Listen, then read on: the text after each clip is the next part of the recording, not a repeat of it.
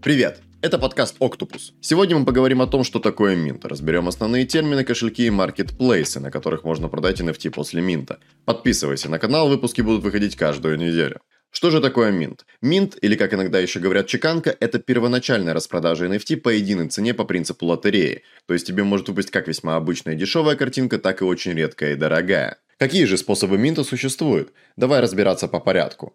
Whitelist Mint или Presale – специальная ранняя продажа для тех, кто получил whitelist в проекте. Один из самых безрисковых способов получить желанный NFT токен. Правда, иногда получить VL в каком-то проекте бывает невероятно сложно. Raffle Mint – формат проведения дропа, при котором у вас есть определенное время принять участие в розыгрыше на право выкупа NFT. Практически всегда балансы кошельков тщательно проверяются, чтобы отфильтровать ботоводов и повторные заявки. Так что если хочешь увеличить свои шансы, придется вкладываться.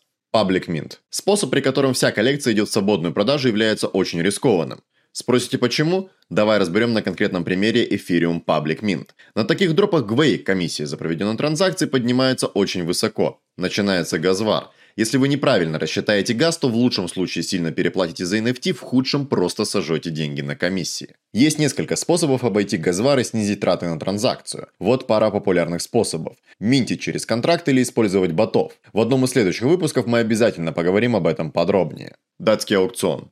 Способ, при котором разработчиками коллекции устанавливается верхняя и нижняя цена. Весь процесс начинается с максимальной цены и через определенное время снижается на определенную сумму. Затем через такое же время еще раз снижается на ту же сумму. Продолжается это все либо до момента, когда все NFT будут распроданы, либо пока цена не достигнет минимально установленной планки. Airdrop Способ, при котором холдерам, то есть людям, которые держат у себя в инвентаре определенную коллекцию, а иногда и не только им, бесплатно раздают NFT новой коллекции от команды проекта. Квест-дропы. Один из самых честных и прозрачных методов релиза. Чтобы получить возможность купить NFT, вам необходимо пройти какой-то квест или решить задачу. Это может быть квиз на знание проекта, пазл или загадка. В общем, предугадать бывает сложно и все ограничивается лишь фантазией создателей коллекции. Если ты решил не продавать NFT, а пока придержать или, что называется, захалдить, то тебе пригодится NFT кошелек. Давай разбираться, где хранить драгоценные токены. MetaMask. Про MetaMask не слышал только ленивый. Это вне биржевой криптокошелек, который позволяет получать, хранить и отправлять криптоактивы. MetaMask работает как расширение для браузеров Google Chrome, а разработчиком кошелька выступает компания Consensus, которая впервые представила его в 2016 году. На сегодняшний день расширение насчитывает более 10 миллионов пользователей по всему миру. Пристальное внимание аудитории кошелек заслужил из-за быстрого развития сферы децентрализованных финансов DeFi, так как он является одним из самых удобных и универсальных инструментов для доступа к децентрализованным приложениям DApps. В основном MetaMask используют для работы в сети эфир. Функционал данного кошелька позволяет пользователям не только покупать NFT, но и создавать. Solana кошельки. Кошельков с поддержкой блокчейна Solana и токенов SOL в настоящее время предостаточно. Среди мультичейн кошельков отметим Trust Wallet и Coin98. Оба известные игроки в сфере некостадиальных криптовалютных кошельков. Также большой популярностью пользуются Solid и Phantom Wallet. Кошельки ориентированы в первую очередь на блокчейн Solana. Рекомендуем пользоваться Фантомом, так как его функционал во многом схож с кошельком MetaMask, а потому ты быстро разберешься. Теперь давай разбираться в NFT кошельках для сети Cardano или ADA. Кошельков для этой сети существует достаточно много, но поговорим мы только про Daedalus, так как он, по нашему мнению, лучше для того, чтобы минтить NFT. Главной прелестью этого кошелька является скорость отправки транзакции, которая значительно опережает показатели конкурентов. Однако установка кошелька на компьютер занимает около 9 часов, что достаточно долго. Ах да, места на диске он жрет очень много. Нет, прям очень много, имея это в виду и подбери аналоги по типу Euro или Nami, если готов пожертвовать скоростью обработки транзакции. Wallet NIR. Для NIR вам понадобится кошелек от создателя этого блокчейна, NIR Wallet. Его можно использовать для покупки NFT, ну или же просто для того, чтобы хранить саму валюту. Вот продам whitelist и куплю Бэху. Наверняка ты не раз слышал от инфо-цыган в сфере NFT, что Farm Whale это кнопка бабло. Отчасти да, если тебе повезет с проектом. Пришло время рассказать тебе про основные моменты, связанные с whitelistами. Итак, whitelist это право на участие в закрытом пресейле NFT. Вайт-листы используются овнерами проектов в основном для продвижения своих NFT-коллекций. Админы заранее публикуют условия для получения данной привилегии. Раньше требовалось просто пригласить определенное количество друзей на официальный сервер коллекции в Discord и далее проявлять активность в чате. Теперь критерии получения вайт-листа зависят только от фантазии разработчиков. Как правило, это набор уровня в чате, активность, отрисовка артов или помощь комьюнити. Конечно, фантазия на этом не заканчивается, так что у каждого проекта свои причуды. Как продать VL и заработать денег? Итак, ты набил высокий уровень на сервере проекта, зарепортил всех с камеров, нарисовал десятки артов, знаешь, как зовут собачку или кошку каждого мембера и, наконец, получил желанный VL. Что с ним делать? Как продать?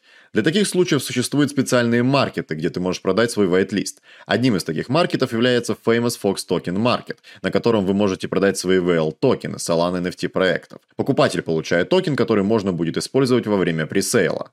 Остальные VL вы можете продать на так называемых OTC-маркетах, которые представляют из себя чаты в различных соцсетях и мессенджерах, на которых люди продают цифровые товары друг другу без участия биржи. Крайне важно пользоваться услугами гаранта, так как вероятность скама на подобных маркетах максимально высока.